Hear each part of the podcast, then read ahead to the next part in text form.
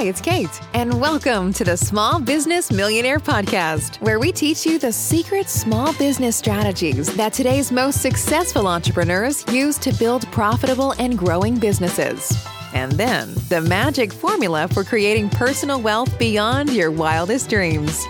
So get ready to take your business to the next level with your host, who built and sold his 50 employee business, and number one selling book author, investor, and entrepreneur, Jeff Weiner. I'm Jeff Weiner, and welcome to episode number seven of the Small Business Millionaire Podcast. And in this episode, I will be discussing the nine steps to build a sales team from the ground up. When I started my business, I did everything and anything that the business needed, and that included sales, of course. And since I was on a shoestring budget, I didn't have the dollars to build an inside or an outside sales team. First, I had to start with me, and when the dollars followed at a future date, I would be ready to develop the sales team. Without sales, there is no business, so I spent a considerable amount of my time in both sales and marketing. I was young, naive, and full of energy. Enough energy to canvass every single floor in most of the large commercial office buildings in downtown Toronto. Most of the buildings didn't want someone canvassing their clients from floor to floor, and consequently, I was politely escorted out of most buildings. And I did this for many years, but it worked as I was able to grow my business from a single employee founder led fledgling company to a thriving and profitable organization with over 50 employees that survived for 27 years. And by my third year in business, recognizing that I wouldn't be able to be the business's entire sales department, I hired our first salesperson. My situation is probably not that much different from most of the other small business owners who start as their businesses first and probably best salesperson. You've done a great job, but in order to grow your business, you need to scale beyond a team of just you. It's difficult to find people who are as passionate about your business as you are. And it's important to remember you're the owner.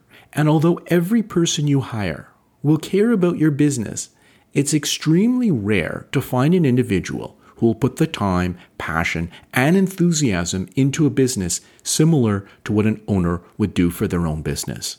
While you're working on weekends and spending 60, 70, and sometimes even 80 hours a week working, your other team members likely won't spend that kind of time working in your business. And if you do manage to find someone like you who cares for and is as passionate about the business's success as you are, then be sure to hang on to that person.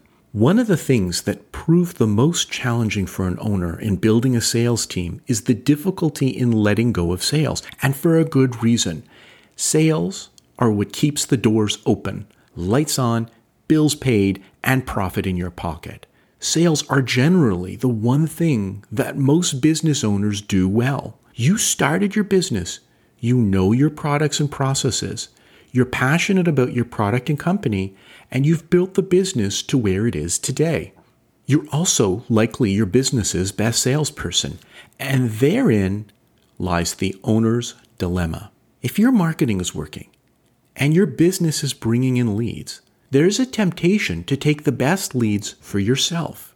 If you do that, you're missing an opportunity to train your salespeople on your business's process, style, and sales methodology. And here's the paradox when building a sales team. How do you scale and develop your business when, one, you're the best salesperson, number two, you don't want to let go of leads, and number three, it's challenging to trust other people to sell because not everybody is like you. So ask yourself the question is it possible that you're your business's bottleneck? It's often difficult for a business owner to see themselves as the bottleneck to success, especially when you work so hard to close as much business as you do. It's also difficult to know when to step aside and let others move in. The reality is, if you're trying to grow the business, you will come to realize that you are potentially part of the problem. And although you may be a fantastic salesperson, that doesn't mean that others can't do a great job as well.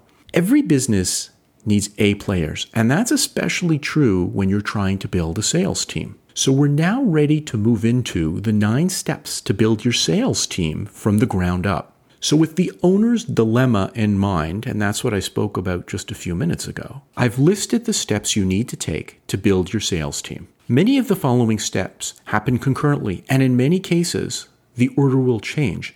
Nonetheless, I've captured most of the salient points. And yes, I will also address the owner's dilemma in greater detail as we move along. So, the first thing you need to do, step one, is design your sales team and designate the positions and roles you require. I like the baseball diamond analogy, not because I'm necessarily a big baseball fan, but because it's an analogy I used with one of my previous sales managers as we built out our sales team. So you're going to ask yourself the question what's baseball have to do with building a sales team? And the answer is nothing, actually, other than my sales manager and I frequently talked about gaps in a sales team and what positions we needed to field. And he likes baseball, so the analogy stuck. Building our sales team was no different than the work a baseball manager does in building their roster. The concept of using the baseball field positions is an example of what positions we need to fill on our team. So, who needs to fill which position? So, we drew a picture of a baseball diamond on the board and we started filling in different positions. The outfielders were the inside sales team. They catch the pop ups and they make the long throws to the second baseman, passing leads to the other reps, is the analogy of that. And regardless of what analogy you use, whether it's baseball or if you like some other concept, football, or I actually like the game of risk, so I use that, you need to make a plan for your organization and decide how many roles you require and what part each person is going to fill. As you contemplate the types of roles you want, you need to consider how many ADRs, account development reps, you need, otherwise known as an inside salesperson. And this person is the person that finds leads and passes them to the other account executives. You can coordinate your reps by area of expertise or specialization. For example, you could say, How many reps do I want to cover territories or spots in the city or country? Some reps may manage national accounts and other reps manage smaller accounts. Certain reps focus on product categories. The larger the inside sales team and outside sales team, the more critical specialization becomes. When you have two or three salespeople, this isn't something you typically need to be concerned with because everybody will play all positions. Concerning hiring, the adage hire slow, fire fast comes into play. Before you begin the sales hiring process, consider what role you're trying to fill and what the ideal candidate will be doing.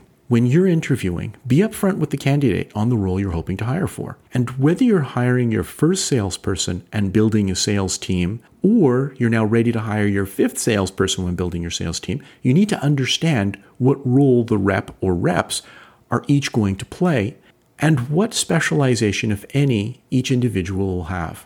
Or moving back to my baseball team analogy, which position in the field each person is going to fill. Now, the number two thing you need to do in building your team is you need to develop your sales hiring process before you start building your sales team. When you're interviewing salespeople, you're looking for someone coachable. If you perceive that they're not coachable, then move on. And by the way, this is probably the most difficult of all the traits to hire for. Having industry and product knowledge is great, but don't hire someone just because they have product knowledge.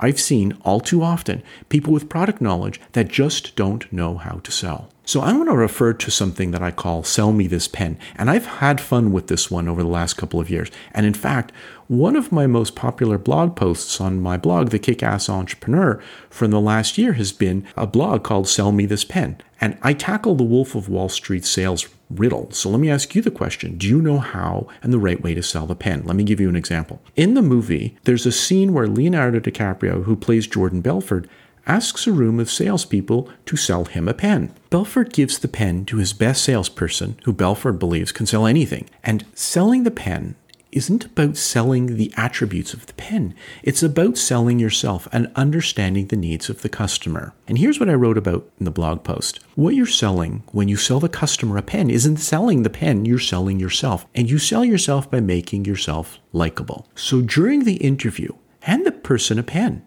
and see how they try and sell you the pen. Do they ask questions? Do they get to know you? Or do they immediately try to sell you a pen by explaining all the awesome attributes of the pen, like it's blue, it clicks smoothly, and so on? I've had some fun over the last year asking people to sell me a pen. I've used it as a training exercise. In fact, I've actually used the exercise a number of times when speaking with some of my friends and clients to demonstrate the point of selling a pen. So, is the person coachable? Now that you've asked them to sell you a pen, tell them what they're doing wrong and then try the exercise once again. Did they listen? And did they do a better job? Number three, develop your sales KPIs. Now, KPI stands for Key Performance Indicators. If you want to build a sales team, you need to establish what your numbers are going to look like. In sales, you're as good as your last month's or quarter's numbers, and the challenge is deciding on what numbers you need to monitor. For the typical salesperson, you're monitoring their monthly and quarterly numbers, but there are always leading indicators that will indicate whether your salespeople are successfully managing their base. For example, how many appointments did the rep go on last week or last month? How many calls did they make? How much of their business is being made to new versus existing customers? And what are you expecting from your reps? First, you need to figure out what your expectations are, and then you need to share that information with your reps so they know if they're meeting expectations. Number four, the sales technologies that a successful sales team needs. I'm going to call it the sales stack. Any guesses what the sales stack is? So let's get this one straight because it's one of the most important things you're going to do when you're building your sales team. The sales stack is the technology you use behind the scenes to manage and grow your sales team and sales in general. I'm not sure there are too many software suites that have the depth, flexibility, and coverage offered by a product like Salesforce.com. In my opinion, Salesforce is the only credible all in one sales tool. And yes, it is slightly more expensive than some of the other products, but you get what you pay for. In addition, you can also do your sales team's quotes through Salesforce. So, and I'll address that in a minute. Should you decide not to implement Salesforce, you need to make sure that whatever technology you use, it includes integration with the following things CRM, is the tool that keeps track of all of your customers, their history, their calls, and upcoming action items. Sales team quotes, and this is a really important one because you could do your quotes in Excel, but once your team starts to grow, it becomes a lot more difficult to do things in Excel. So this is called CPQ, which stands for Configure, Price, and Quote. Many CPQ products integrate with Salesforce, and Salesforce also owns a product called SteelBrick, which means it's on the Salesforce platform. Document signing tool is another technology that you need for your sales team. So there's no more need to email PDFs. Your reps will be notified as soon as a customer signs the document, and all contracts remain in the CRM tool. Commission reporting package, and this one was really tricky and is probably one of the most complicated things I did and our team did when we were building our, out our team. As your company grows, it might be a good idea to implement a commission reporting tool. Otherwise, managing commissions could become extremely unwieldy. Email integration is something else that you'll want to take a look at. And I have experience with something called Salesforce IQ Inbox, but there are many others available. Telecom solutions, and this one is a no brainer. All calls into and out of the system are recorded, and the CRM maintains call record data. And just FYI, for those of you that are listening to this podcast that don't know, I ran a company in the telecom space for 27 years, and we sold business phone systems and did integrations with CRM packages. Reporting is something else that you need to look at from a technology perspective, and this will integrate and build into most CRM packages. Regardless of the products you purchase, you need to make sure that your software solutions speak with one another. In particular, the sales team quote software and the CRM. Many other tools might be applicable to your business screen sharing, prospecting, LinkedIn. There's no shortage of products, and you need to start with the basics and expand from there. The number five thing you need to do in building your sales team is the sales quota. Yes, you need a sales quota, and it's one of the most important ingredients when you build a sales team. Every salesperson requires a quota, and you're going to know fairly early in the onboarding phase whether they're going to make it or not. And there's a mantra hire slow, fire fast that applies to salespeople especially. The quota applies not only to the salespeople, but to your sales manager especially. The sales manager needs to own the team's number, not because you gave them the number, but because they designed the sales process, the team, and the strategy themselves with your sign up. If the expectation is that your salespeople will have a monthly quota of $80,000 a month in revenue, then a sales onboarding ramp could look like month one, they have zero in sales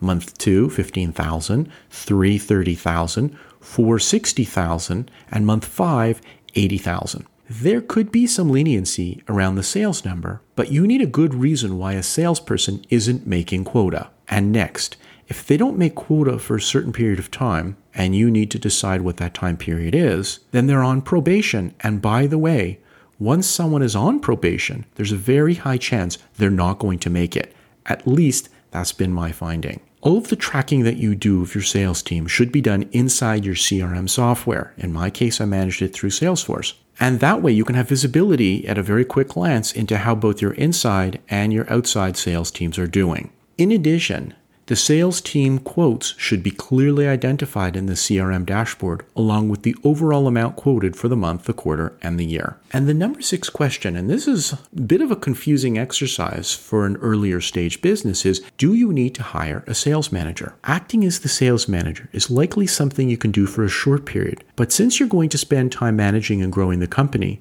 you probably won't have time to build and manage your sales team. And that's where the role of the sales manager comes into play. And by the way, just because someone on your team is a great salesperson doesn't mean that an individual will make a good sales manager. These roles are very different. A sales manager needs to understand how to hire and grow a sales organization, and that includes individuals both on the inside sales team and the outside sales team. They need to be a leader and they need to understand how to inspire people. Whether or not you need a sales manager will depend on where your company is on the growth scale. If you have two salespeople currently and you're hoping to grow to four, you can likely get away without a sales manager. If you have five people now and you want to increase the team to 10, then you'll need someone to help you. You need to focus on growing the company, not on selling product. So, as your company grows, you need to spend less and less time directly selling and managing accounts and more time building the business. Again, a different mantra work on the business, not in the business. Number seven, read lots of books and listen to lots of podcasts, in addition to this one, of course. You, as the business owner or manager, need to be passionate about building your business, but, and more importantly, how educated you are and how educated your salespeople are as well. Training is a critical component of the entire process. As a point of reference, here's some really good sales books I've read Challenger Sale by Matthew Dixon and Brent Adamson, Predictable Revenue by Aaron Ross and Marylou Tyler, and Spin Selling by Neil Rackham. Number eight, train and train and train some more. The salespeople are on the front lines dealing with customers.